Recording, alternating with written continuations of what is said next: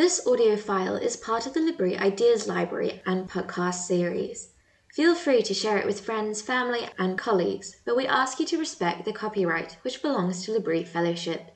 Please don't modify this file in any way or publish the material in any format. Also note that the views expressed in the lecture and discussion time do not necessarily represent the views of L'Abri Fellowship. Hi, everyone. Hi. I'm going to jump right in. Uh, I was telling someone earlier that when I started working on this, I, I had like a few pages of uh, here's what I'm not going to say. Um, but then I decided, no, that's boring. Um, I, let's just dive right in. So I'll give you a tiny bit of what I'm not going to say, but uh, we'll mostly talk about the topic at hand. Um, the title of the lecture today is What Does It Mean to Be a Man? The answer to this question has eluded me for a long time. And I'm pleased to say, however, that we will all leave tonight with an answer to the question. Yeah. Uh, yeah. Not, not the answer, uh, not the only answer, not a comprehensive answer, but an answer that I believe to be foundational to everything else that we can say about the question what does it mean to be a man? Now, to some, this answer that you'll leave with tonight will seem so obvious as to be a letdown. So I apologize in advance. Um, for others, aspects of this answer will feel uncomfortable as it offers a contrast to some widely held notions about sex and gender. So be aware that I intend no offense today and that I'm open to questions and challenge in the discussion time that um, we'll have afterward with one another. I should also say that I am not setting up myself as the answer to this question.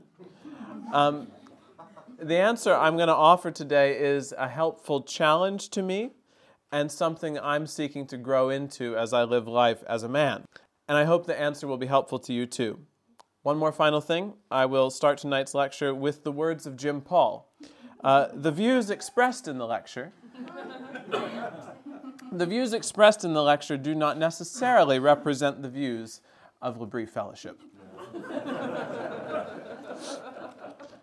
So for many years, for many years, the answer that I'm going to offer today was uh, it was veiled from my eyes.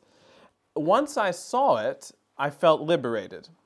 But the veil was drawn before my eyes for, by two cultural forces that are at work in my experience. The first cultural force was veiling the answer was the ecosystem of progressive values in which we live. The idea that men and women are different is increasingly rejected in polite society, and there are many reasons for this. A key reason is that there have been tremendous gain for women in society over the past 50 years. And once you start talking about the differences between men and women, you immediately run the danger of creating a hierarchy that would somehow endanger those differences. Sorry, endanger those gains. So, what does it mean to be a man under this type of thinking? Well, it's best not to talk about it. And if you are a man, however, just try not to be evil and remember that the future is female.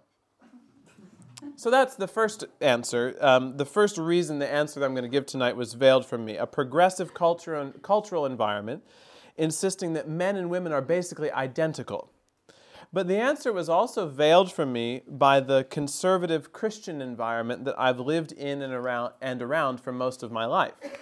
So, if progressive culture downplays the differences between men and women, many evangelical Christian contexts overlay those differences. And the key difference in many of these contexts is one of roles. Does this sound familiar to anyone? Roles. And broadly, the role of a male um, of men is to initiate, and the role of women is to respond. And human flourishing then becomes a matter of male authority and female submission to that authority when that authority has shown itself worthy. So, what does it mean to be a man? Well, it means playing your role as a masculine male. But the word role does not come from Scripture. And it doesn't come from Christian tradition. Anyone know where it comes from? It comes from the theater. When you play a role, you are acting as something other than what you are. So, in all of this talk about male roles, I've wanted to know who I actually am as a man. I'm tired of roles. I want to know about reality. So, both of these voices, the progressive secular one and the conservative Christian one, kept me from hearing the answer that I hope, for build, uh, that I hope to build for you um, in the next three hours this evening. so, it, you know, it'll probably be around um, uh, 50 minutes at this point. So, let's begin what does it mean to be a man? Before we can speculate about the meaning of manhood, we first have to answer the question what is, what is a man? So we'll try to do that first before looking at questions of meaning. So, first, what is a man? There are two common answers to this question on the street. Um, there are different answers in academia because that's a different world. We can talk about them later if you want. But on the street, the, the first answer to this question, what is a man, is to collapse the answer into stereotypes. So here's one version. Like men who are naturally more humble and emotional, men are assertive and rational. Men enjoy sporting events and power tools, expeditions into the wild, action films, and eating copious amounts of meat. Now, in certain contexts, men who don't enjoy some or all of these things are considered somehow less than a man. It sounds strange, but it's true. You might have experienced this. And when judgments like this are made, it beguiles a belief that these stereotypical actions, actions and attitudes define what a man is, at least in the popular imagination. But there is a second way that the answer, the, the, the question is answered on the street, and I ask you to forgive me in advance if this sounds crass. Um, what is a man? Man is the type of person who has a penis. And you find this answer given by both more traditionalist people and by progressive people as well. So, to people of a more traditionalist disposition, it's just obvious. The penis makes the man, and don't try to convince us otherwise. And we've all heard jokes throughout our lives, well, maybe not all of us, most of us, um, about the size of a guy's manhood. And these jokes can beguile an assumption that sounds laughable, but that can easily capture the male and the female imagination. Mainly, that the bigger the penis, the bigger the man. So that's on the more, you could call it traditionalist side. But on the progressive side, there is now a common assumption that a woman can become a man with a surgery called a phalloplasty. And this is called sexual reassignment. And it assumes that becoming a man is a matter of constructing a penis and adding it onto an otherwise neutral body. So, in both cases, the question, what is a man, on the traditionalist side and on the progressive side, is answered by genitalia. And to my mind, this answer is just preoccupied with outward appearance in a way that obscures any helpful definition of what a man actually is. I've been looking for a more satisfying answer to the question, What is a man? that does not reduce a man to stereotypes or to genitalia. And as a Christian, the Bible has helped me with that answer particularly the first few pages. So that is where I'm going to go to build a definition this evening of uh, what is a man. So the opening chapters of Genesis are the Bible's first word about humanity. They find endorsement from Jesus in his own teaching in the Gospels in Matthew 19, Mark 10. And so they're an, an important place to start for a Christian understanding of maleness. When you open up the Bible to the first two chapters, we find two creation accounts one in chapter 1 and another in chapter 2. These are not contradictory, they simply look at the same event from two, with two different lenses one with a wide angle lens and the other with a zoom lens. So I want us to look at both briefly in turn, um, seeing what they teach us about what a man is. So, first, the first chapter of Genesis is the wide angle view of creation. It is a God's eye view, emphasizing God's transcendence as the creator who speaks, and it is done. Now, before God speaks, the world is without form and void. Because it is without form, on days 1 through 3, God forms the heavens and the earth. And because the world is void, on days 4 to 6, God fills the heavens and the earth with their host. And you can see these columns match up brilliantly. If you make a column of days 1 and 3 and days 4 through 6, and then you match them together one by one, you see how the forming and the filling happens gradually on each of those days. And if you do this, you'll realize that God forms the earth on day 3. God forms the earth on day 3. And then on day 6, he fills it. And this is where we meet human beings for the first time as part of this harmonious cosmos. These are some tapestries by a, uh, an artist named Jackie Parkinson that have been making their way around cathedrals in the UK. There are 12 tapestries on the whole creation story. It's called Threads Through Creation. They are very, very large, almost as tall as the screen there, and as wide. Um, so they're just kind of overwhelming when you look at them, and they're overwhelmingly beautiful too. Um, I encourage you to go look them up. Threads Through Creation by Jackie Parkinson. There's day three, the earth is formed. Day six, the earth is filled. So when it comes to the Bible text, I'm going to use a translation today by one of the world's foremost translators of the Old Testament, a Jewish scholar named Robert Alter. Alter gets some important things right in his translation, and I think that hearing an unfamiliar translation can help those of us for whom a passage like this has become a bit too familiar. So, listen to Genesis 1 26 to 28 as the narrative builds to the creation of human beings. And God said, Let us make a human in our image by our likeness, to hold sway over the fish of the sea, and the fowl of the heavens, and the cattle, and the wild beasts, and all the crawling things that crawl upon the earth. And God created the human in his image. In the image of God, he created him. Male and female, he created them. So, what is a man? We don't have a specific answer yet because here in this wide angle view, we see male and female together as the human. And this contributes to our answer, though. We find that men and women are creatures made in the image of God, our Creator. And this bestows equal dignity on every human person, male and female. But with this equal dignity, we also find significant difference there are two ways of being a human person, two ways to bear the image of God male and female. And so you have the two principles equal dignity and significant difference. And both of these concepts must be held together because this is what the image of God in humanity implies. So, the philosopher Prudence Allen has written three massive volumes called The Concept of Woman. Um, from 750 BC up to the present, she traces the concept of woman in philosophy and, and theology.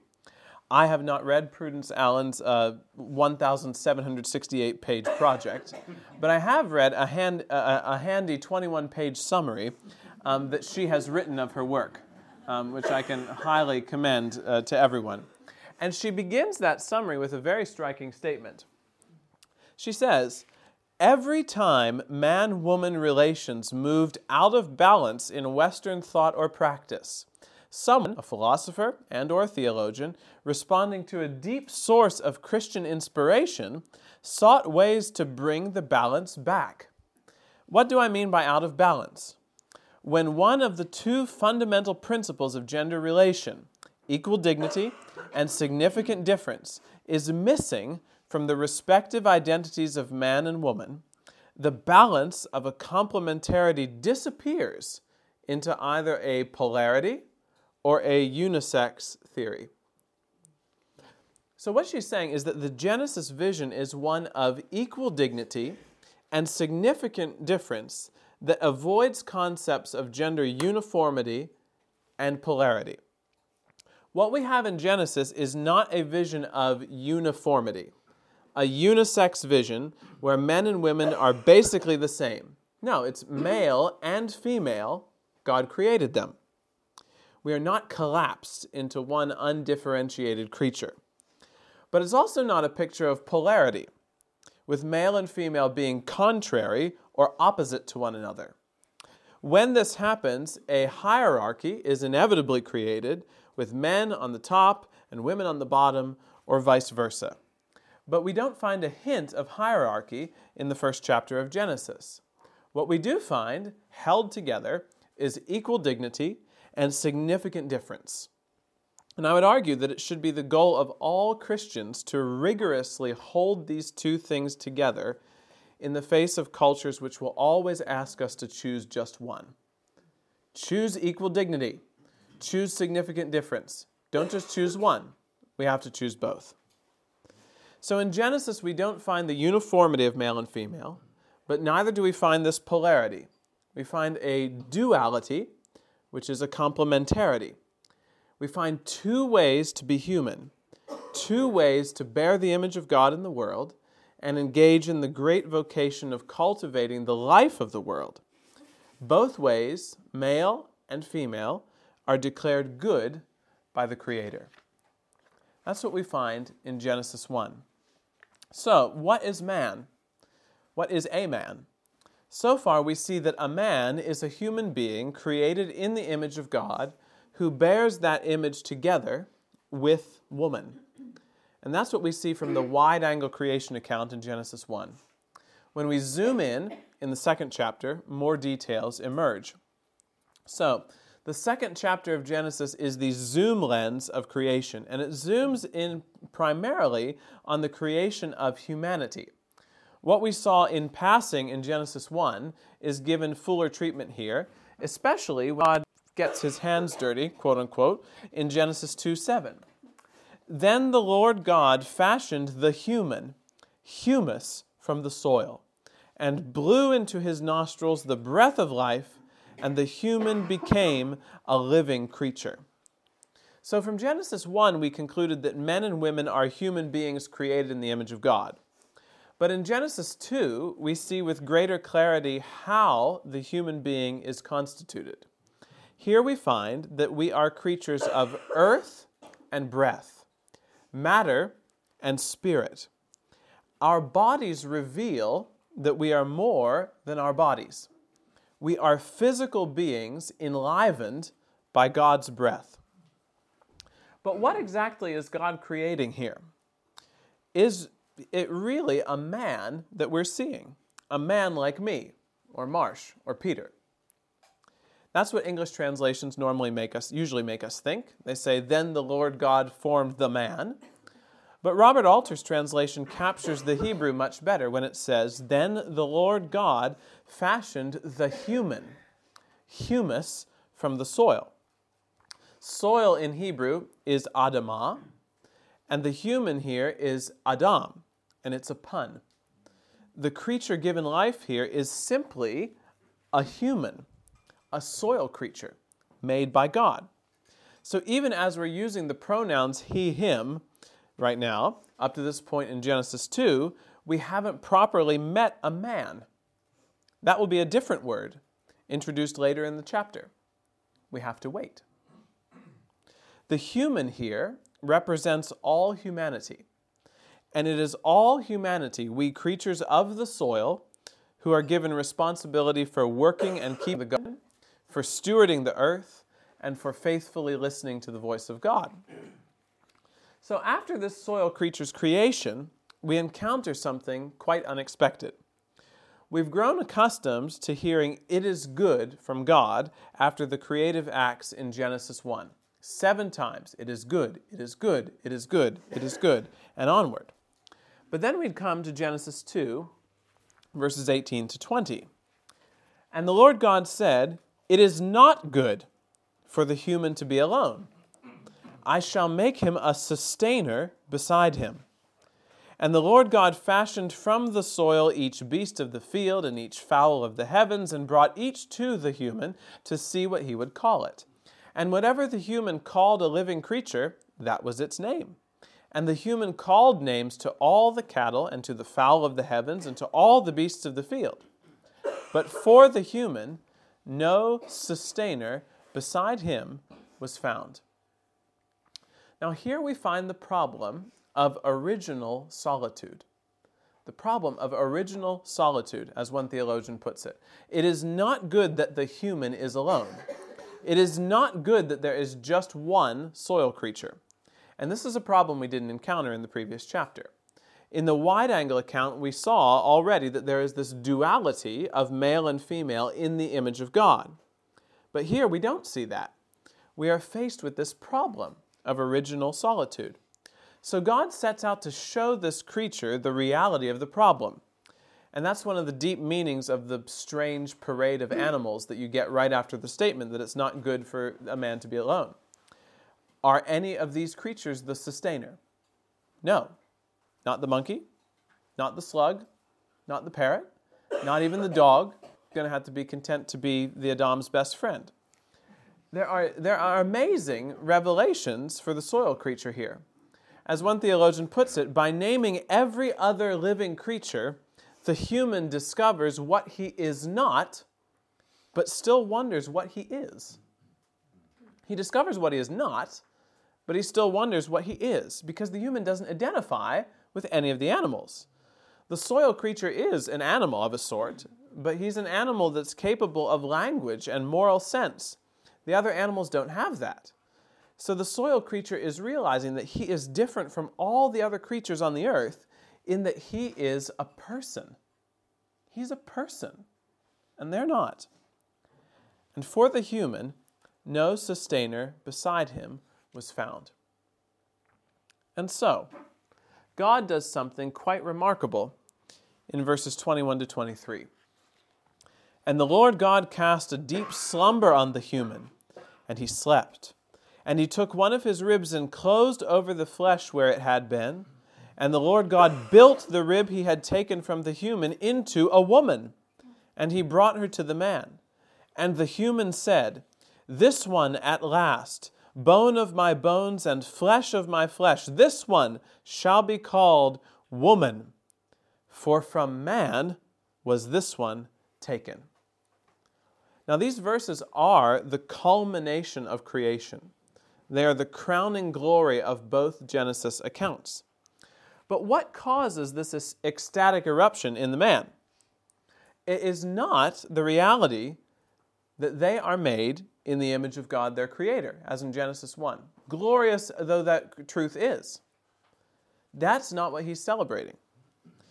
All the creatures, animals, paraded before the soil creature in verses 18 to 20, they were bodies, but they were not persons. But here, for the first time, is a body that expresses a person like him. And it means that the problem of original solitude has been overcome. And so, as the soil creature cries out in praise, we as Bible readers make an important discovery. Mainly, this is the first time that the words woman and man are used in the Bible. This is the first time the words woman and man are used in the Bible. They are different words from the soil creature referred to before. They are man and woman. Ish and Isha in the original Hebrew. Man and woman are revealed in this moment, the moment of their meeting.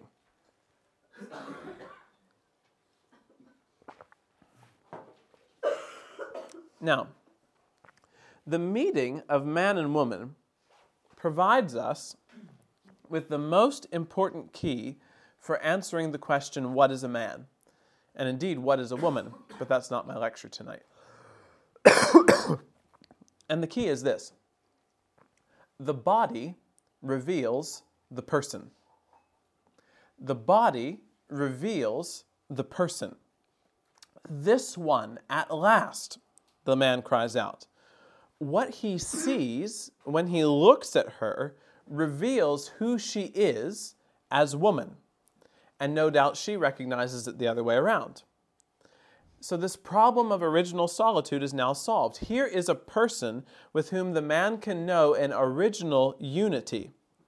And it is that unity that the man and woman are immediately called to in verse 24. Therefore, does a man leave his father and his mother and cling to his wife, and they become one flesh. And the fruit of this unity is also voiced in the first creation account in Genesis 1:28.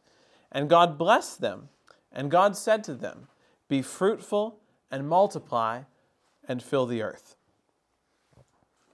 So, to help us draw things together so far, um, I want to introduce you to a book called The Genesis of Gender by Abigail Favale. I think there's a copy in the library. I'll have a copy up here um, on the table afterward if you'd like to look at it as well. This is the most helpful book that I have read on the topic of gender from a Christian point of view. Favale has a very interesting story. She was raised um, a kind of uh, evangelical Christian uh, with a very strong conception of gender roles and hierarchy. Um, men initiate, women respond, that kind of thing. Um, and then she was so turned off by that when she got university age that she went and did a gender studies PhD um, and became um, an agnostic um, and a bit of an atheist, maybe not fully. But then she recently, within the past uh, 10 or 15 years, entered back uh, into Christianity through the Roman Catholic door. Um, so she is she is a Roman Catholic, and so I would have disagreements with her on a few things that pop up in this book, but not many.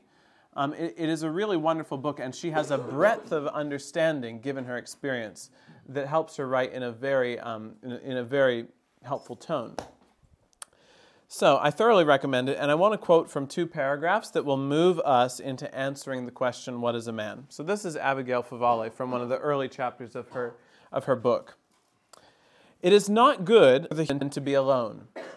This lacuna, or empty space, in the created order is mended not by the formation of more generic human beings or by male bonding, but by sexual differentiation. Sexual difference is a particular kind of difference because it is a difference that is arranged purposefully to correspond to the difference of the other. We are not talking about superficial differences here, like hair or eye color. We are talking about a body that is designed to fit another kind of body in an entirely unique way. Maleness points toward femaleness and vice versa. Our sexed body signals our inherent capacity and need for interpersonal communion. There are all kinds of differences among human beings differences in size, temperament, gifts, complexion. These differences can help create fruitful and vibrant relationships and communities. Only sexual difference, however, is capable of bringing another human being into existence. The one flesh union between man and woman is not exclusive, facing inward and closed off to others. Rather, it is expansive and open because this union alone has the potential to create new life. Communion and procreation. This is the twofold potential that is recognized and celebrated in the Genesis text through the man's cry of wonder. So, this twofold potential for communion and procreation has been deeply illuminating to me. And Favale and the thinkers that she is building on have helped me move toward an answer to what is a man an answer that is rooted in the body. Specifically, this answer is rooted in the key difference between men and women, and not just the outer appearance of that difference, but the telos of that difference, the goal of that difference. So here is the definition that I've come to. Are you ready at long last? Um, what is a man? A man is the kind of human being whose body is organized around the potential to transmit new life. A man is the kind of human being whose body is organized around the potential to transmit new life. And this places the potential for fatherhood at the center of what it means to be a man. Now, let's notice what this definition does not do. It does not reduce a man to cultural stereotypes. This should be obvious because always and everywhere the male body has had the potential has been organized around the potential for fatherhood. But it also does not reduce a man to genitalia. It defines a man according to the totalizing structure of the body as a whole. To quote Abigail Favale again, the, not just the penis, but the totalizing structure of the body as a whole. Being a man is more than possessing a penis. It is being a person with a body organized around the potential for fatherhood. And this potentiality that belongs to maleness is always there, even if there's some kind of condition, such as age or disease, that prevents that potential from being actualized. Men who never become fathers are still fully men. Men who never become fathers are still fully men because of the potentiality for fatherhood around which their body is organized. A man is the kind of human being whose body is organized around the potential to transmit new life.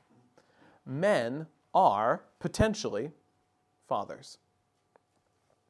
Now, the answer to this question is rooted in the body. But it's also important that we do not reduce it to the body. Remember from Genesis 2 that human beings are a unity of body and spirit.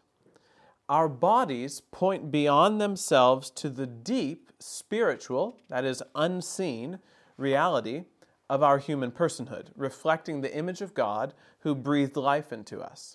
The male potential to transmit new life point a deeper spiritual reality.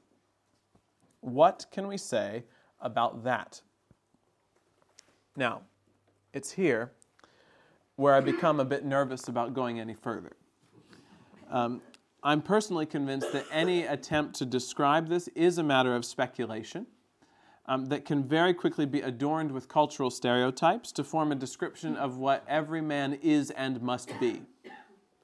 I do not want to make any attempt to strip away the mystery from our sexed embodiment a mystery that will only be fully revealed when we see God face to face. So I'm confident about the definition that I've offered to you about what a man is. I'm also confident that this definition somehow ushers us into the meaning of manhood. But I'm not confident or sufficient at this point in my life. I'm only, I'm only halfway to 70. Um, I'm not confident or sufficient at this point in my life to unveil the deep mystery behind all of this at this point in my understanding. So that's why the rest of this lecture won't be offered with a tone of confidence or certainty. Instead, we're going to enter into some what if territory to engage in what I hope is some healthy speculation. And I hope that this what if exercise will give you something to chew on when it comes to this topic, um, whether you are a man or a woman. That's what we're going to do. Let's take a quick coughing break. You can do it as much as you want for a little while.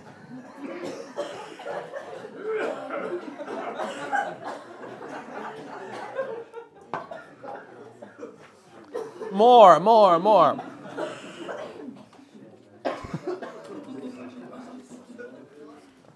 yeah.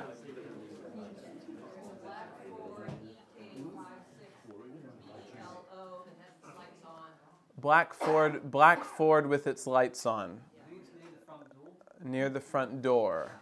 Sorry, can you give the number plate again? EK56.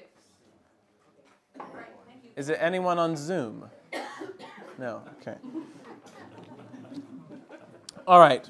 So we're entering into the what if the what if portion of the lecture, um, and let's start. Let's start this way.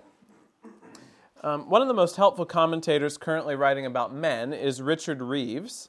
He's author of a book that came out last year called Of Boys and Men Why the Modern Male is Struggling, Why It Matters, and What to Do About It.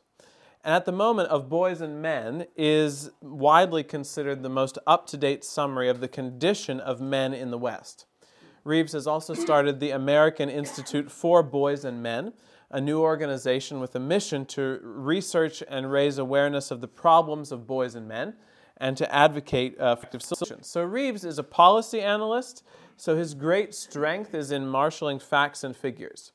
But recently, his reflections have taken a more personal turn. Reeves is a father of three. He has great admiration for his own father.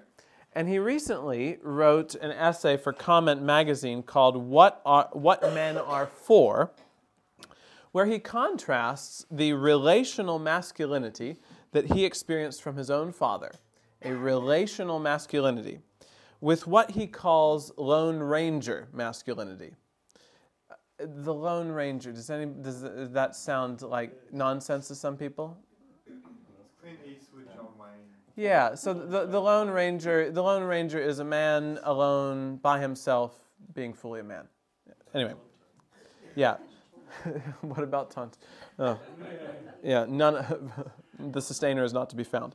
Um, so, Lone Ranger masculinity, uh, Reeves writes, is a masculine archetype that is especially salient in America, he writes.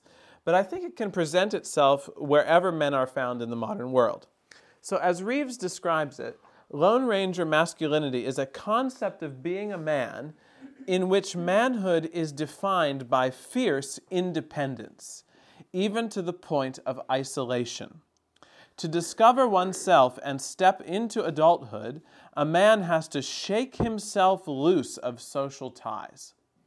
It's Henry David Thoreau in his cabin, the frontiersman riding alone, the cowboy out on the range, the astronaut alone in the vastness of space. It's almost every role played by Kevin Costner. Except the Untouchables. The, the Untouchables is a great Kevin Costner role. Um, Lone Ranger masculinity Reeves rests on the assumption that in a state of nature, men would be wild and free. Does this sound familiar to anyone? Yeah? What are, what are some examples of this in your mind, apart from the things that, that Reeves mentioned? Where does this resonate with you in your experience of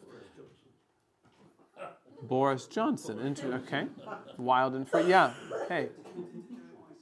Huh? You've attempted.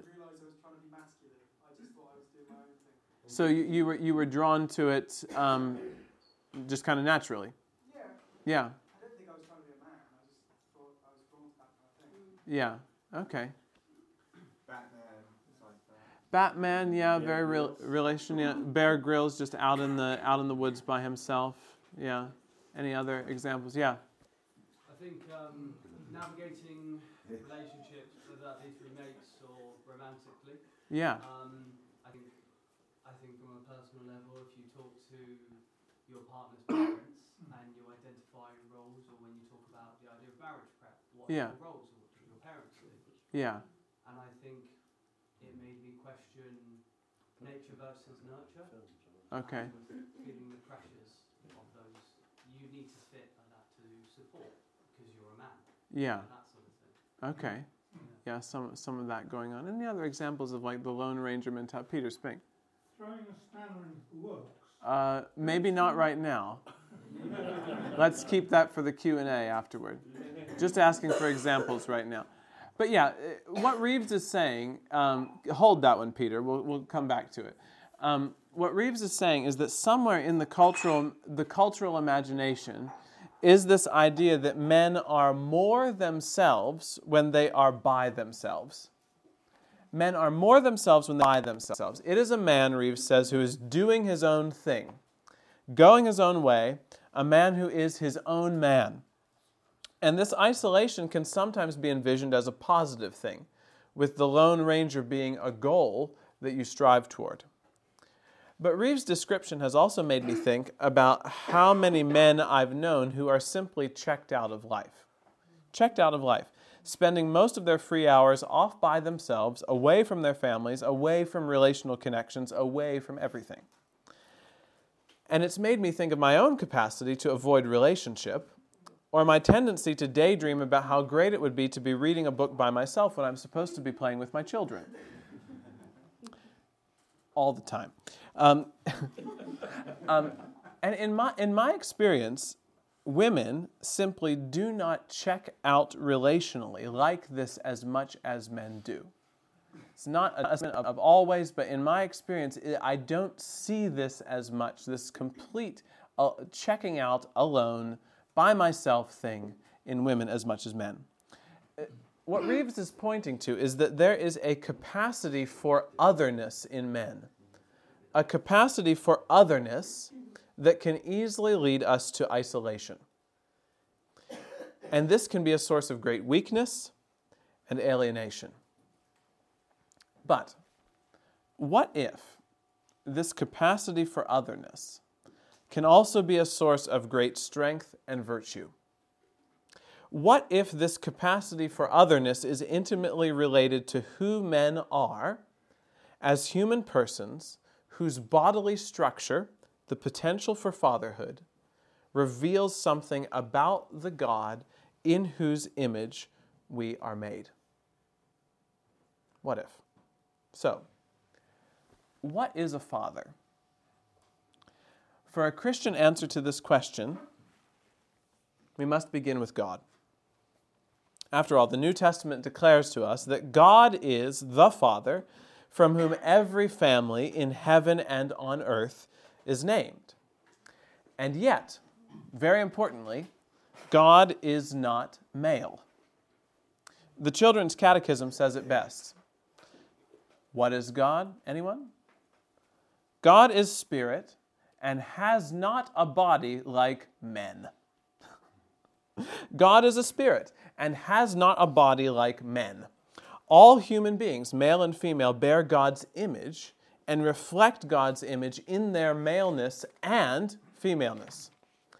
But is there a way in which men, in their potential for fatherhood, reflect the image of the Father for whom every family in, uh, in heaven and on earth is named in a unique way? That is what many voices in the Christian tradition have suggested. One of the key voices in the 20th century was Pope John Paul II in his landmark Theology of the Body. Another Roman Catholic voice. I'm not Roman Catholic, but I'm learning a lot.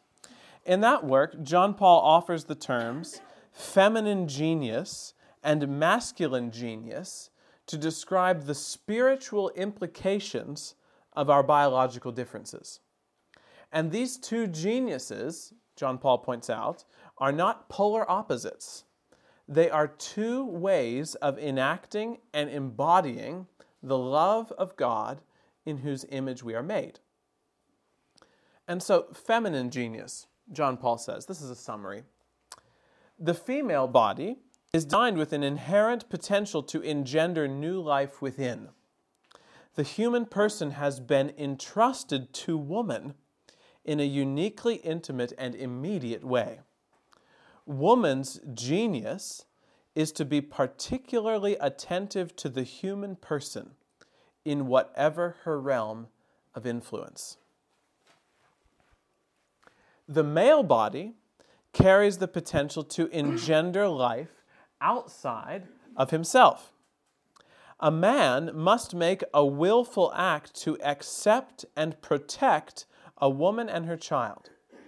He must choose to cross the distance that lies between himself and the vulnerable other to reach out in love. So, what might this masculine genius have to do with God? Think of it like this God created everything that is and gave life to an entire cosmos outside of himself. God is wholly, completely other from creation. There is, as theologians say, an absolute boundary of being between God and the world he has made. This is God's transcendence above all things. But does the, but does the transcendence of God mean that God is uninterested, unconcerned, or uninvolved with the life of the world? By no means. If we allow the Bible to shape our understanding of God, we find that God is never more himself than when he is going out of himself in love. To quote Kevin Vanhoozer, God is never more himself than when he is going out of himself in love. And it is by virtue of being other that God invites created humanity into intimate union with himself. In the God of the Bible, we see an otherness that is not content to remain separate, but that chooses to cross the distance, that chooses to move toward the other in love with the intention of establishing communion and relationship. As the prophet Isaiah once declared, chapter 43 But now, thus says the Lord, He who created you, O Jacob, He who formed you, O Israel. Good luck out there on your own. No. Fear not, I have redeemed you. I have called you by name. You are mine. You, my child, are the one that I will cross the distance to love. What if men, in their potential for fatherhood, have been created to image this aspect of God's being in a unique way? This otherness that must not be content to remain separate, but that crosses the distance, moving toward the other in love with the hope of establishing communion. After all, a father is a being who creates and gives life outside of himself. There is a physical distance, a transcendence between himself and his offspring from the beginning. But if we're talking about reflecting the image of God, then this distance and transcendence does not and should not mean that the man is uninterested, unconcerned, or uninvolved in the life of the child. On the contrary, and in the words of theologian named Peter Holmes, perhaps the father provides an analogous external reference point which draws the child to communion, to step outside of the child's selfish and comfortable surroundings, and simultaneously provides an image, example, and proof of God's intimate and personal care for his creation. I'll read that again in a minute. But it's interesting to take that thought and to map it onto some sociological research uh, about fathers. So, the American sociologist Bradford Wilcox has written a book called Gender and Parenthood Biological and Social Scientific Perspectives. He and his co authors discuss four unique ways that fathers contribute to the lives of their children. So the first one was that fathers play uniquely, especially the type of rough and tumble play that teaches kids how to control their bodies. I never envisioned that I would do this with children. Um, just given who I am and how I grew up. The, one of the things I hated most as a boy was anything rough and tumbly. But I, I, do, I do this. Um, fathers foster independence. Wilcox says. Whereas mothers are more likely to offer support and security first, fathers encourage risk taking and embracing the new. And he quotes this swimming lesson study that found that fathers stood behind their children so that the children faced their social environment, whereas the mothers tended to position themselves in front of the children, seeking to establish eye contact. Third, fathers protect against bad influences, and predators. Not that mothers don't, but he quotes statistics like the reality that teenage girls are more likely to avoid a teen pregnancy when they have an engaged father. And fourth, fathers discipline distinctly. They are more likely to hold their children to a clear standard, to be sticklers for family rules, and to take an authoritative posture with their children. Now, listen to that quote again from the theologian that I read to you just before um, these stats. What if, what if perhaps the Father provides an analogous external reference point which draws the child to communion and draws the child to step outside of the child's selfish and comfortable surroundings and simultaneously provides an image, example, and proof of God's intimate and personal care for his creation. Holmes continues If we can propose this kind of imaging, it would not suppose emotional or, or physical distance from the child or the mother. It would instead engage a father in the same level of knowledge of the pain of his family, his ear keenly attuned to their cry in need, and his determination and effort in fulfilling the covenant he made with his bride at the wedding altar. So the otherness of men can, and often does, lead to selfish or despairing isolation to the Lone Ranger or to the lone consumer. But can you see how the otherness of men might indicate a unique capacity for moving toward the other in love with the hope of establishing communion? A capacity and even a calling to cross that distance between self and other. And this is, this is, of course, not just a male calling, but a female calling too. We are all selves in a world of others, and the calling of humanity within a Christian view of reality is to move toward the other with self giving love. But what if men feel the distance between self and other more keenly than women? What if that felt distance, which can so easily lead us to check out, is actually meant to propel us toward the other rather than away?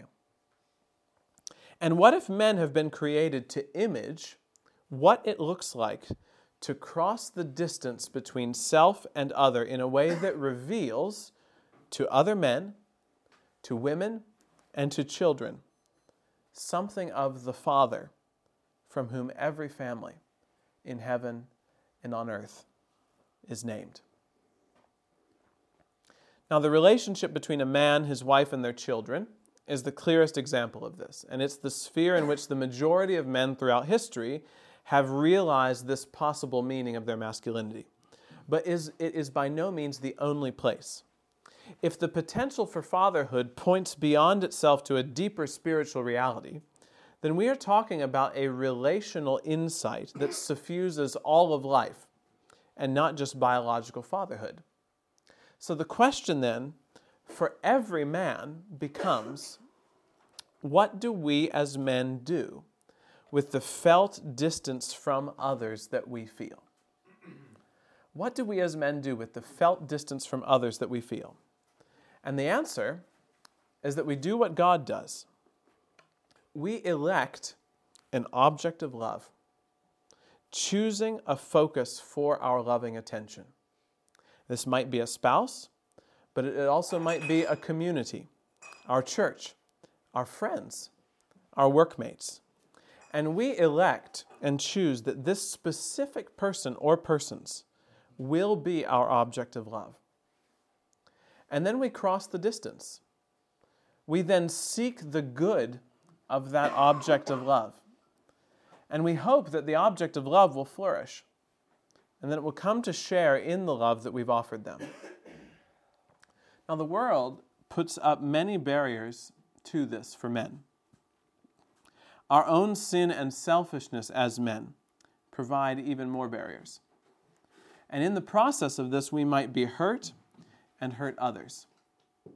We need to be ready to say we're sorry even back away when the love that we've, shot to, that we've sought to show is not reciprocated or desired. We have all known men whose way of crossing the distance between self and other has been invasive in a uniquely painful way and not at all mindful of the other's good or their consent. But none of this means that the calling to cross that distance has been rescinded. It does not mean that the Lone Ranger is the meaning of our masculinity. Despite all disappointments, we are still made in the image of God. And if that is true, we are never more ourselves as men than when we are going out of ourselves in love, seeking the good others. I want to draw us to a conclusion with some more words from the theologian Peter, Peter Holmes, um, whose PhD on masculinity has been quite helpful to me. This is what he says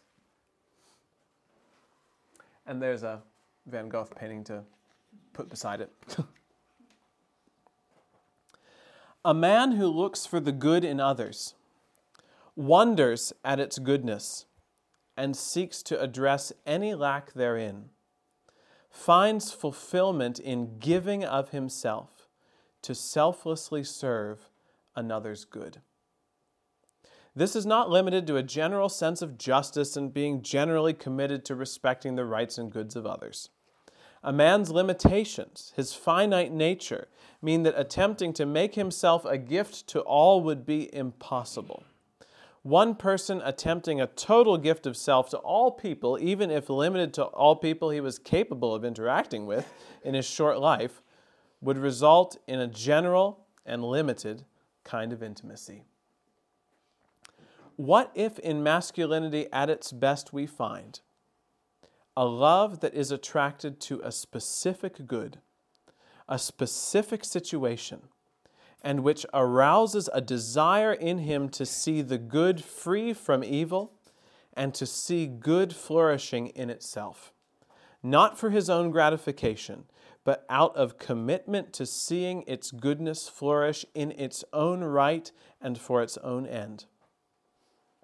This seeking aspect of love is a proper and good element of true love.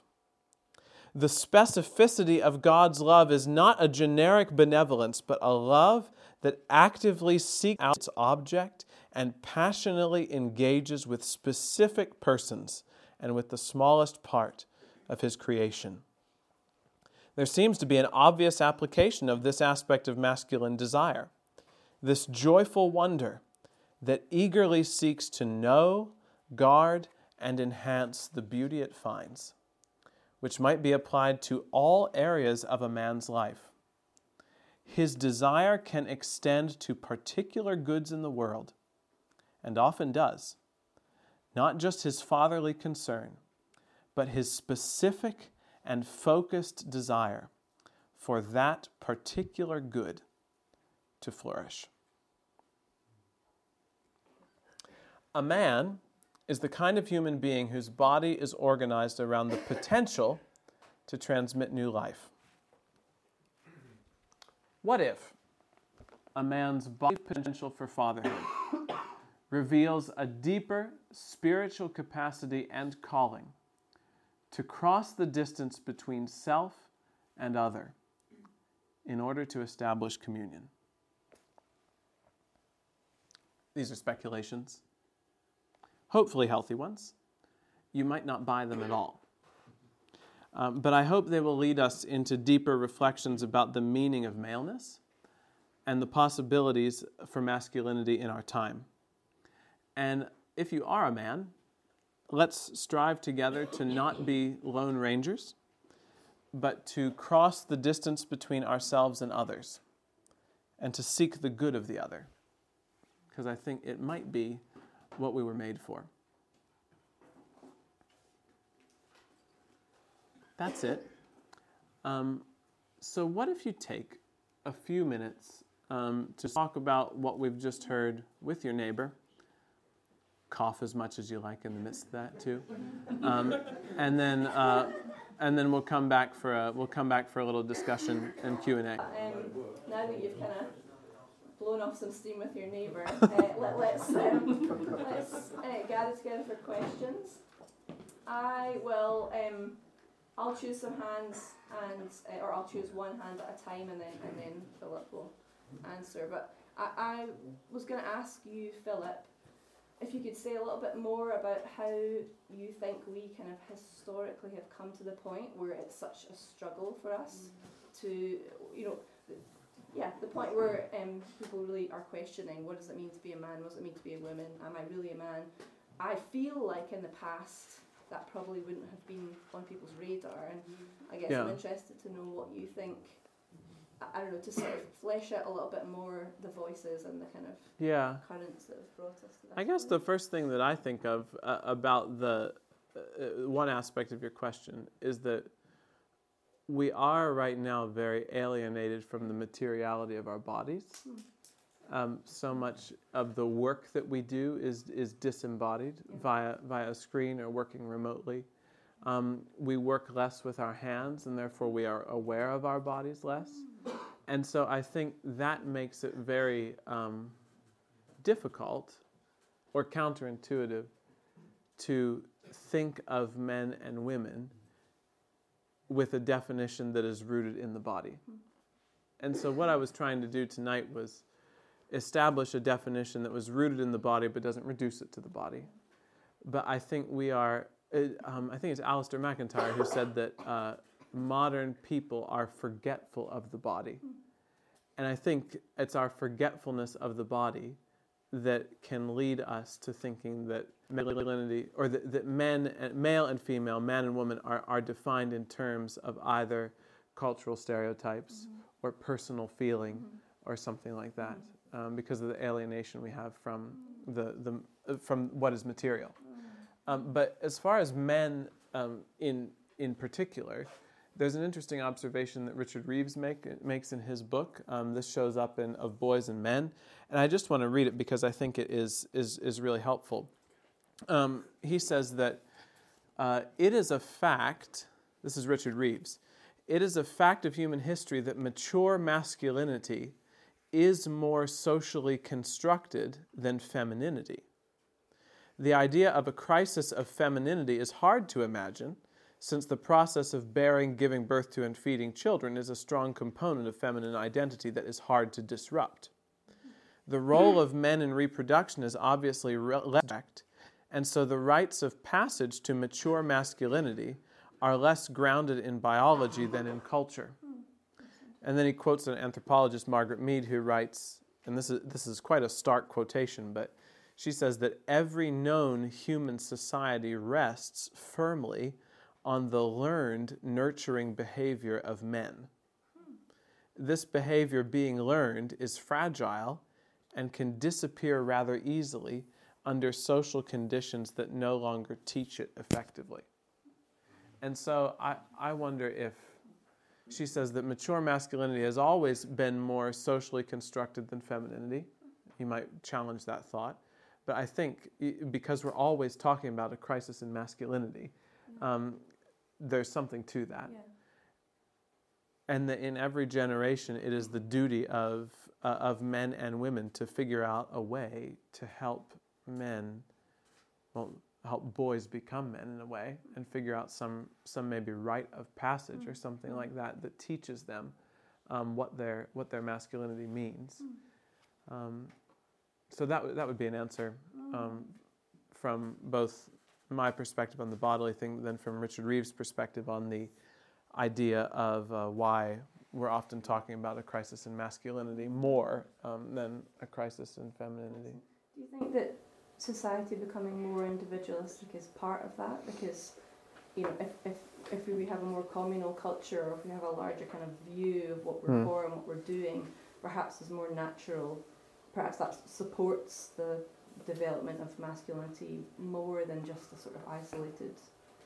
Does that make sense? Like if we're working in a forum or working in a community, perhaps it's. I- I wonder if. I think so. Yeah, it, we have this we have this book for our girls called Oxcart Man. Does anyone know Oxcart Man? Picture book. It's a it's a poem by the American poet Donald Hall, but that was then turned into this beautiful picture book by a, a woman named Barbara Cooney, I think. Anyway, the, the pictures are just beautiful, and it's of a, a pre-industrial revolution American farm family hmm. And it shows them doing all of this work together on the farm. And you read it and it just fills you with longing for a time when we when we worked mm-hmm. together. Mm-hmm. I mean yeah we, we sweat and our back da- backs ached and there wouldn't be mm-hmm. running water or anything like that so we don't want to go back to all that stuff. But there was but there was this vision of, of working together toward a common thing Yeah. um, that is, is really, really beautiful and that doesn't, um, that provides a picture that's much different from the individualistic one that we have.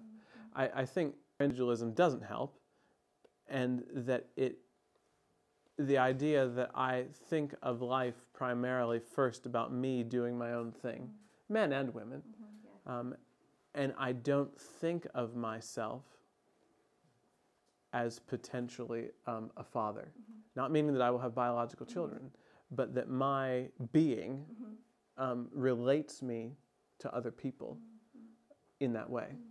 I think that that's a very alien idea to us because we're thinking of, of, of ourselves first and foremost.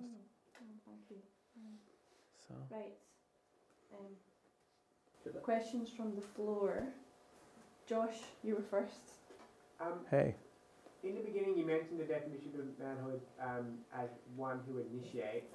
I'm just wondering exactly what your reason was for considering that a stereotypical or unhelpful Yeah. view.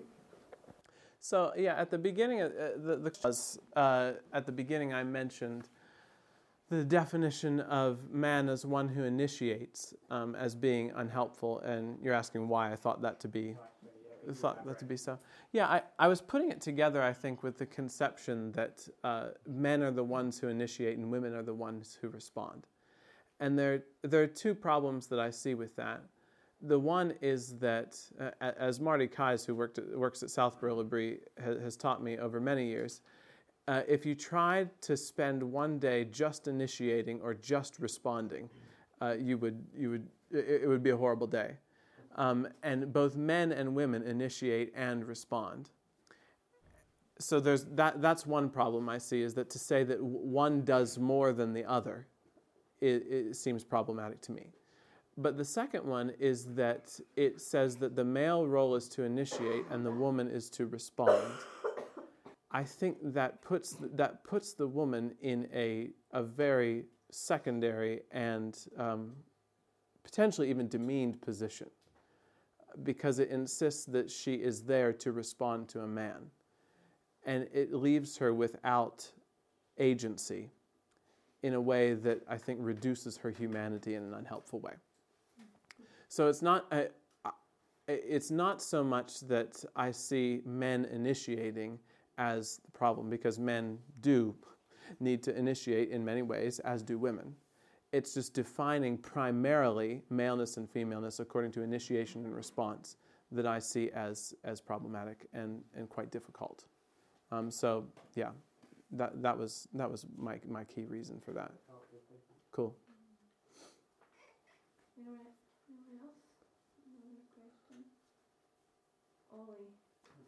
Um, two things. I think you, you touched in an interesting way because you said like, what is a man? What does it mean to be a man? Yeah. Um, I always think of it as like male and man are two different things. Mm. I think that I have a lot of friends. We have a lot of debates on this about, you know, the when you would identify what makes me a man Yeah. and what makes me a male. Yeah. Be two different types of questions. And I, so I think it's interesting you touched on it. And it Mm. more, more leaves me with a question to Mm. ask you where you sit with that. Yeah. But also, I think it's interesting we were talking about like what the characteristics of a man are and what God has as a father. Mm. But then when you showed the what a ma- like what a man and a woman might Yeah. have as differences of qualities, let's say. Yeah. Say that God actually has both of them. Yes, that's I And totally agree. Dualities meet there, Mhm. which is really interesting. Why we still use the term father. Yeah. As well, because then, I guess it kind of sums up what you were saying earlier about it being an image of the human body rather than maybe it's a human construct Yeah. of man and woman rather Yeah. than human body. Yeah. No. What I'm drawn to in cre- yeah, yeah. So I think to to talk about um, maleness versus being a man, I think that tends to to flirt maybe a bit too much with the distinction between sex and gender that has kind of captured the cultural imagination. Um, so, sex, maleness, femaleness, but gender, man or woman, and you might be a gender that is different from your sex.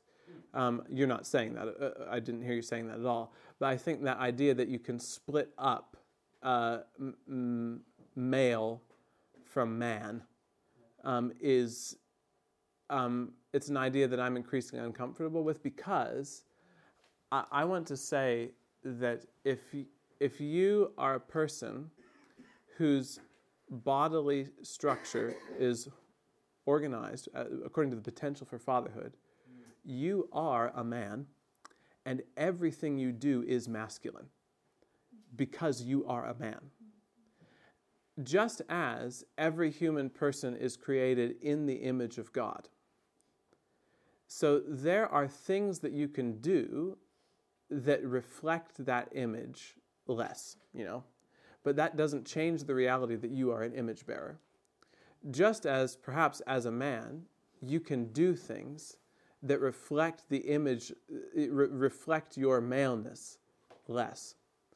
Um, but you never cease being a man. And everything you do is done out of that, out of that maleness.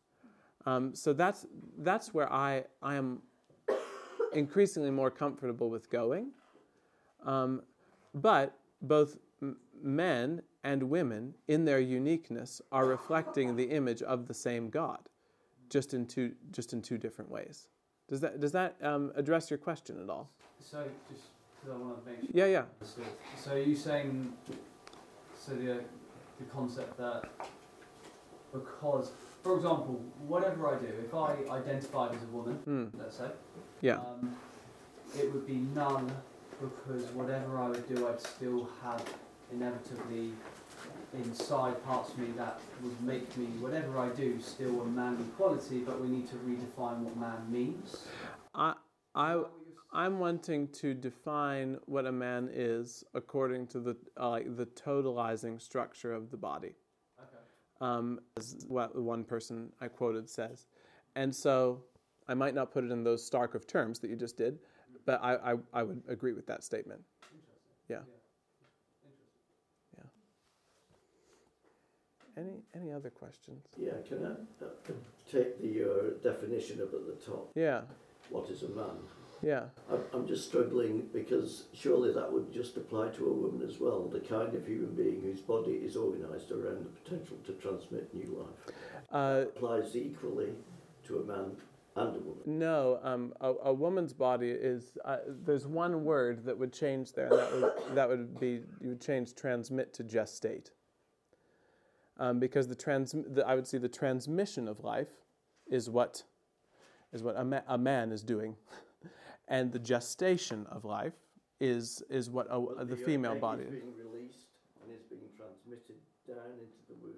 I guess I'm thinking of a different type of transmission. We're talking about sperm and someone having babies. Like, Um, at, at its most basic level, yes, but but yeah, I'm I'm looking for two two different words there, and so yes, I'm thinking of a particular type of transmission there.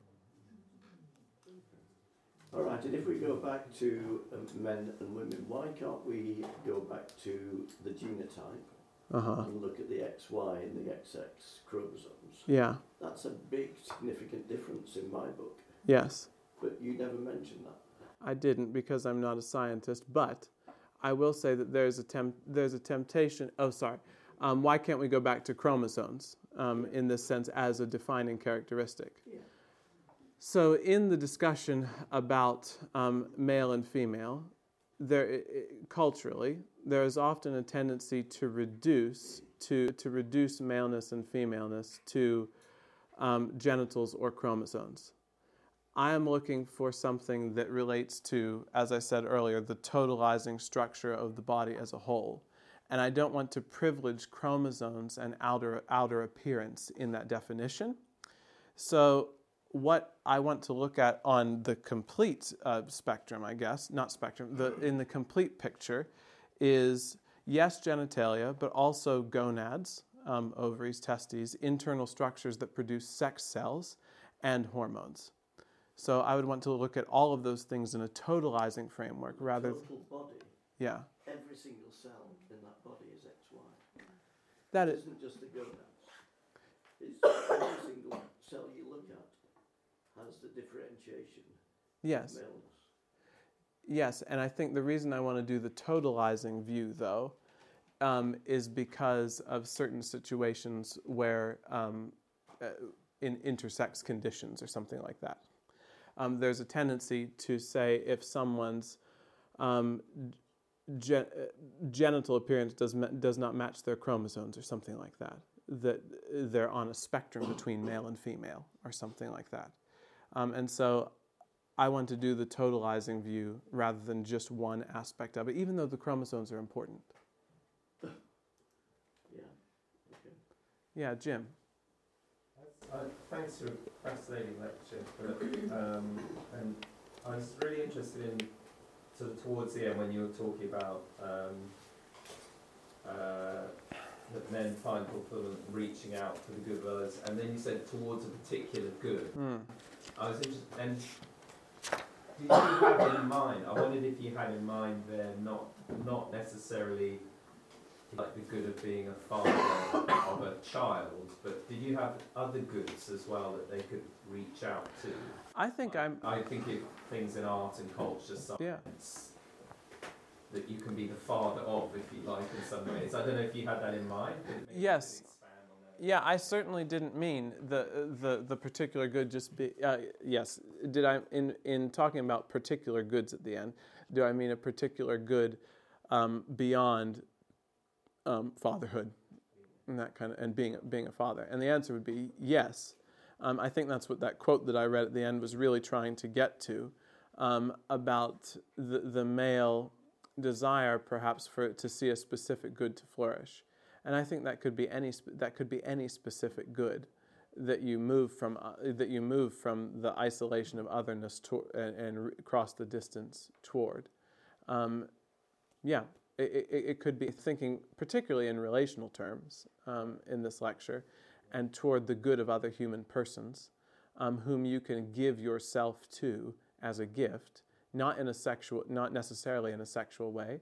It might include that in a marital in a marital situation, um, but there there are any number of specific goods that I think this capacity to cross the distance and seek the good in love uh, could reach for. So, yeah, I, I would definitely want to broaden it um, for toward any number of things. So that that might be if someone, the potentiality of instead of having being a father, Yeah, in actuality, there's still a kind of so we think, a, if you like, a, an outworking of their yes. them being a man. Yeah. In that way. I mean, it's it's interesting. So a lot of the help that I'm receiving and coming into a greater understanding of th- these things comes from writers in the Catholic tradition, and that tradition has a lot of space for celibate people who are committed to vocations. Um, I mean, all the, all the quotes from John Paul II are written by a guy who was celibate. Um, and it's so interesting that in that sense, it, uh, that in those vocations, they're called father and mother.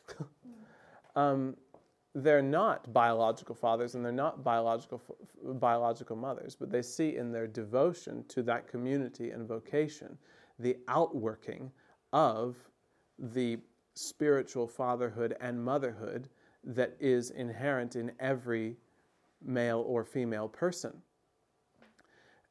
And I think that's something that I've wondered about ever since I was, you know, think, thinking about um, the topic of celibacy and singleness here. Is that how how do we provide spaces for the outworking um, of that other-centered love for people who are not married, and for people who will not marry, or who are who or who are now single after a uh, after a spouse has died or something like that. It's a really it's a really important question. So yeah, thanks, Tim.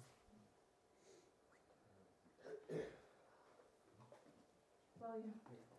Um, I found it interesting that um, most of the authors you mentioned Yeah. um, based their observations on the Western world. Uh, And looking at the lifestyle of modernity yeah. coming into Africa, Yes. most big African cities are now beginning to experience that. Hmm. Um, in that it's not more the men who are changing so much, it's more the women who are now taking on roles and Yeah. acting more of the uh, the manhood kind of role because modern lifestyles and technology allows them to do that. Hmm. So yeah, I found it interesting, but obviously it's been based in the West and it is moving elsewhere. Yes, yeah. The w- Western um, William comes from Africa, and you see the, the Western way of life moving into into the African context in in, in large ways. Um, yeah, it, it, it's interesting. So sometimes people think when they hear when they hear this kind of stuff, like the talk about the feminine genius and the masculine genius, they think, oh, all these all, all these writers who talk about motherhood and fatherhood are basically just saying that you need to stay home and have lots of kids, um, or something like that. And it was very fascinating to me to read in um, those essays by Prudence Allen, um, who did the big, you know, t- uh, history and philosophy of concept of woman.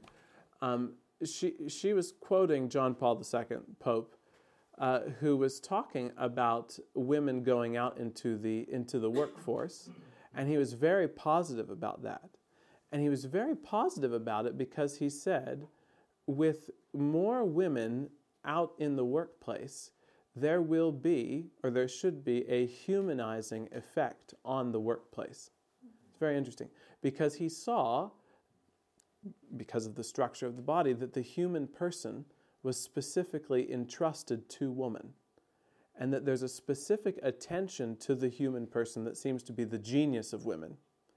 Um, and so he was hoping that there would be a humanizing effect on the workplace when women would go when, when women would go out there, which is very interesting. I don't know if it's happened because I think the the uh, the negative aspects of some forms of masculinity in the workplace are so strong. Um, so I would hope that, yeah, there would be a humanizing effect.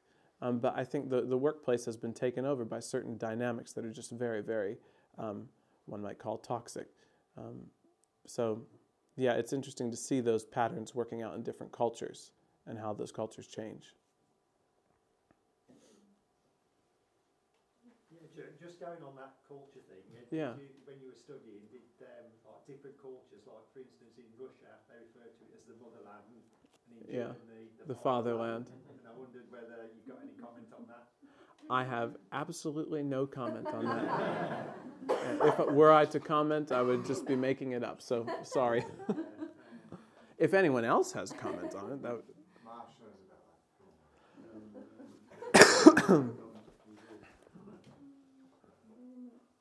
So, so in our discussion, we were talking about how one of the stereotypes that come up is that the man should provide for the family. Mm.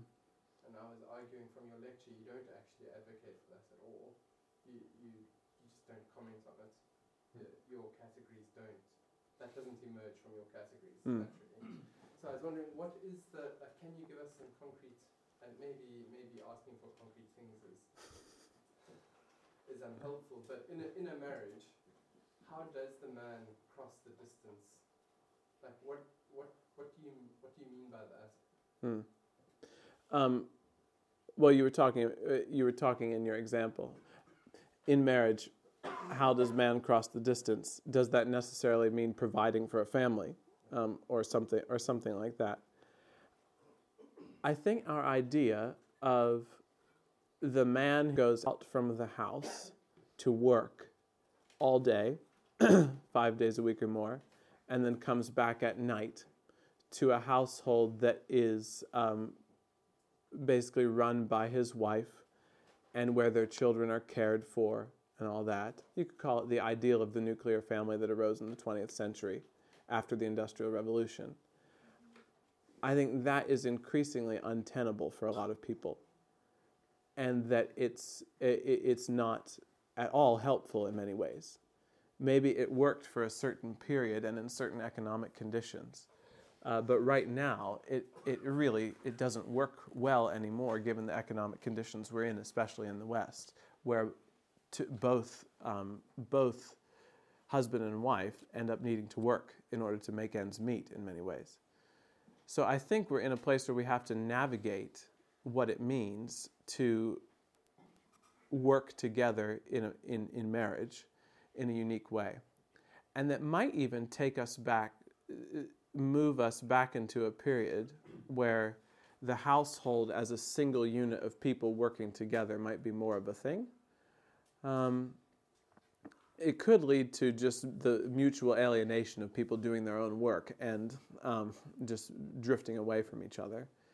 But I wonder if it means that it becomes more possible to work toward a common goal together. I mean, I um, I, I see a lot of fathers now and husbands who, who do work from home and who are able to be at home more often and are therefore able to be more involved in the life of their children. And I remember, I think it was during COVID when working from home was becoming more of a thing, um, that a, a, a friend of mine in Tennessee, after experiencing two months of working from home and being there to be around his children during the day, said, I don't know what I was ever thinking trying to seek a job that would take me out of this place. I, I just treasure this time with them so much.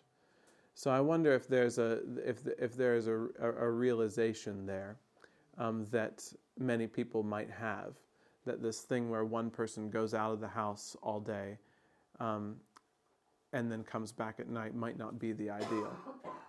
I guess the second thing I would say about about marriage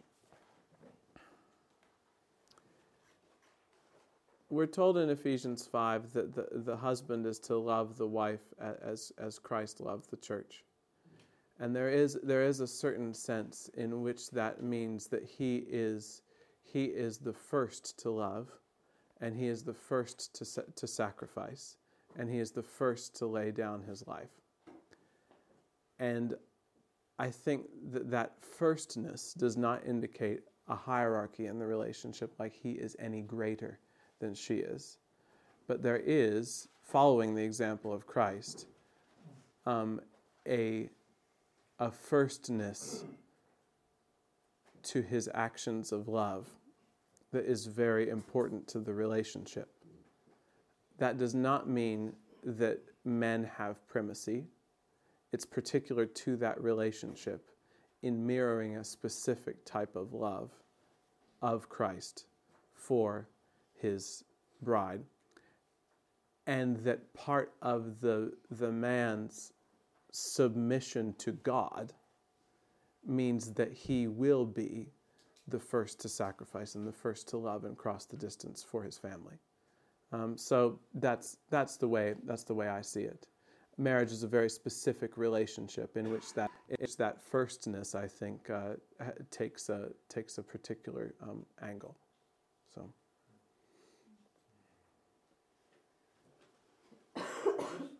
Taking that a, a point sort of further, the, the, the, the New Testament principle is that the, the wife obeys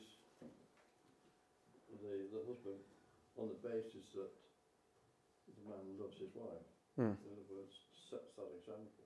Yes. And you were you were sort of slightly beginning sort of you talked about this traditional way that you thought of things Hmm. and sort of slightly saying that that's changed. But it seems to me that in the, particularly as I see it in this country, is that men increasingly have ab- abdicated that role of being the wives because of consequences of having affairs and, Hmm. and not being reliable. Then that sense of obeying the husband is Hmm. diminished because that love is not there. Yeah. Is there I, I would. anything around that, that, because one of the things that concerns me increasingly Hmm. is that the men, generally speaking, increasingly, not all obviously, but increasingly have abdicated that role. Hence, women have, have felt that they've had to fill in Hmm. because that's not there. So the concern about men abdicating their responsibility, and especially abdicating the love that they are called to, the Christ-like love that they are called to in marriage, that being your specific concern. Yeah, I, I think it's it's very important in any in any thinking about that passage in, in Ephesians five. Again, this is not a lecture about marriage. I was speaking about men in, in, in general, but it inevitably goes there. The heading of all that is submit to one another out of reverence for Christ. So the banner of that whole passage is a mutual submission to one another um, out of reverence for Jesus. Um, and then it talks about husbands love your wives, wives submit to your husbands. And I do think that the, the, the wife's submission to the, to the husband, whatever that means, is on the condition and basis that he is loving her as Christ loved the church. And if he is not doing that, then he is not worthy of her submission. Um, and that is a very serious thing. Um, so that that's how I would I would see that. I would see that passage working itself out. However, you understand what submission means in that in that in that passage. So Back of the room, Roman, forget you. Um, so, for, uh, about the, the Genesis passage, Yeah. the translation and interpretation yeah, um, of those chapters, the, the use of the word, or the, the words, the human, yeah, kind of takes out the, like the, the sex of that, you know, soil creature. yeah, Um, and I've, I've heard it interpreted as like that, that the human before um, it was put to sleep um, is like kind of an unsexed being, and then the sleep is interpreted as not just like you know going to sleep at night, but like a removal from existence almost, like yeah, a sleep of non-being, and then yeah, when the female is created, there's also kind of a, a male is also created hmm. somehow. So that's an interpretation of that I have heard. I just am curious to know what your thoughts, or maybe, or and or the thoughts of the translator that you were citing as well would be on that interpretation. yeah. I I I find that a very interesting interpretation. I don't know if I can go with it completely, mainly because the of the the pronouns that are used. It, they just it does talk about him when it refers to the soil creature. So that that's an aspect that is significant to me. But I also think that the text is encouraging us to think of the soil creature there not yet as not yet as a man. Because the only the only time that word, well no, the first time the, those words man and woman are used comes in their discovery of one another when both of them are there. So I think that's a significant literary point that the author is trying to make. So yeah, I don't know what I know about the undifferentiated creature sleep of non-being stuff, but I do think that the emphasis of the text itself is trying to get you to see that this creature before another creature exists is something quite different from what exists when there are two of them. And it's really trying to emphasize that because it's using completely different words. So, yeah, I'm fascinated by that interpretation. I don't think I can go with it for a variety of reasons, but I think the emphasis on seeing the difference between the creature before and the creature after the creation of another uh, human being is significant. So, yeah.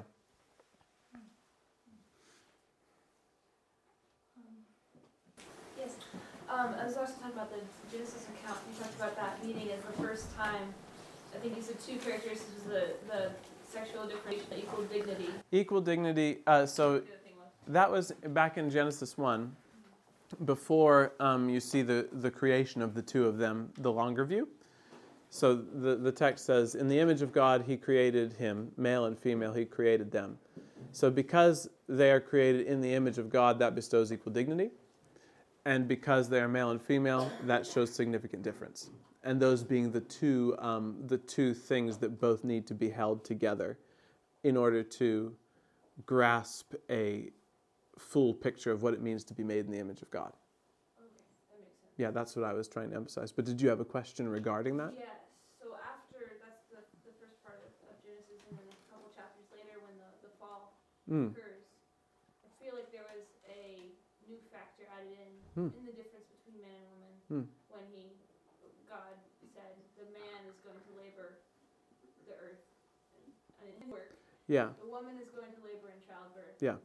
And I believe that that is the instance in which woman was placed under submission of man. Hmm.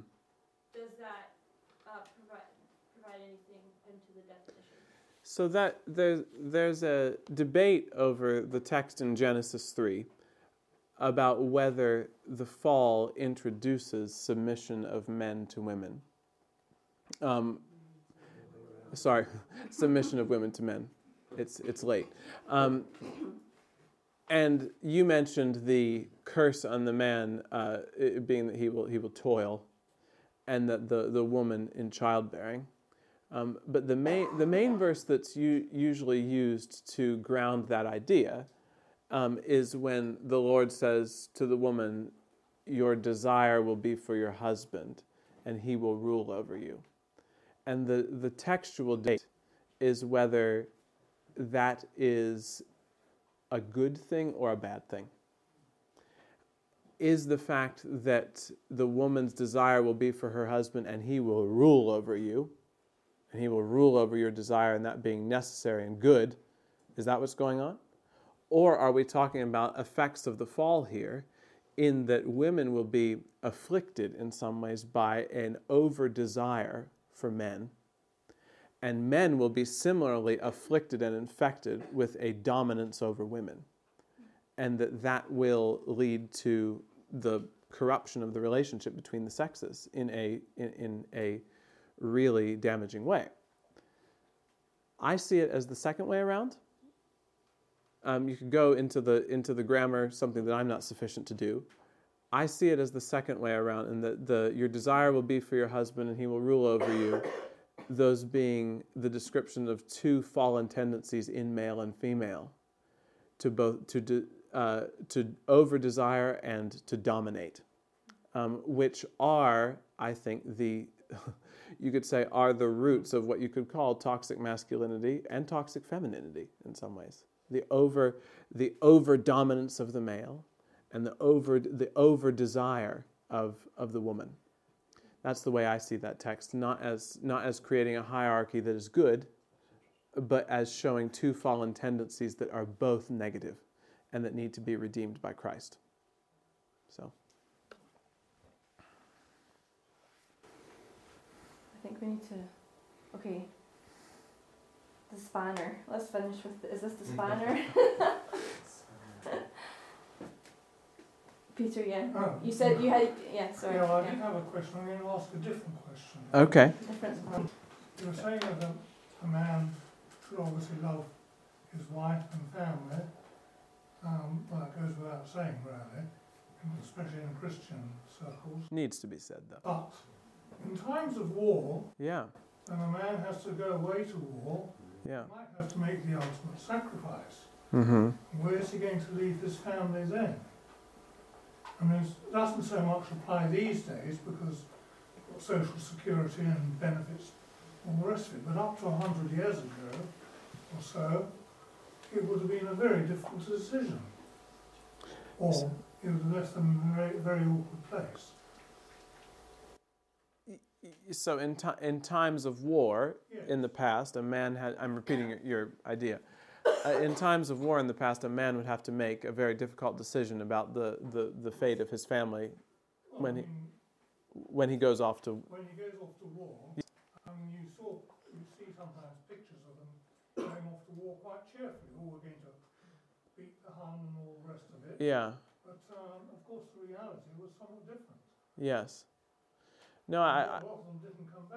I, guess I would, uh, yeah, and, that, and that's very much a tragedy. And I suppose. It's. And I suppose I, I would want to say that that is a, a, a tragic circumstance in which hard choices need to be made, in which no one really benefits from. And sometimes life gets us there. I, I- yeah, I don't really know else. I, I, I recognize the tragedy of it and don't really know what else to say about it. So, I mean, it happened all the way, all the way through the Bible. yes, yeah, it's. Yeah, it's the it's the sad sad reality sad reality of war. I think we should finish. Okay. Just so that we don't expire up there. Thank you so much for your thoughts. So much beauty in, in your lecture. Thanks. Um, so, yeah, thank you.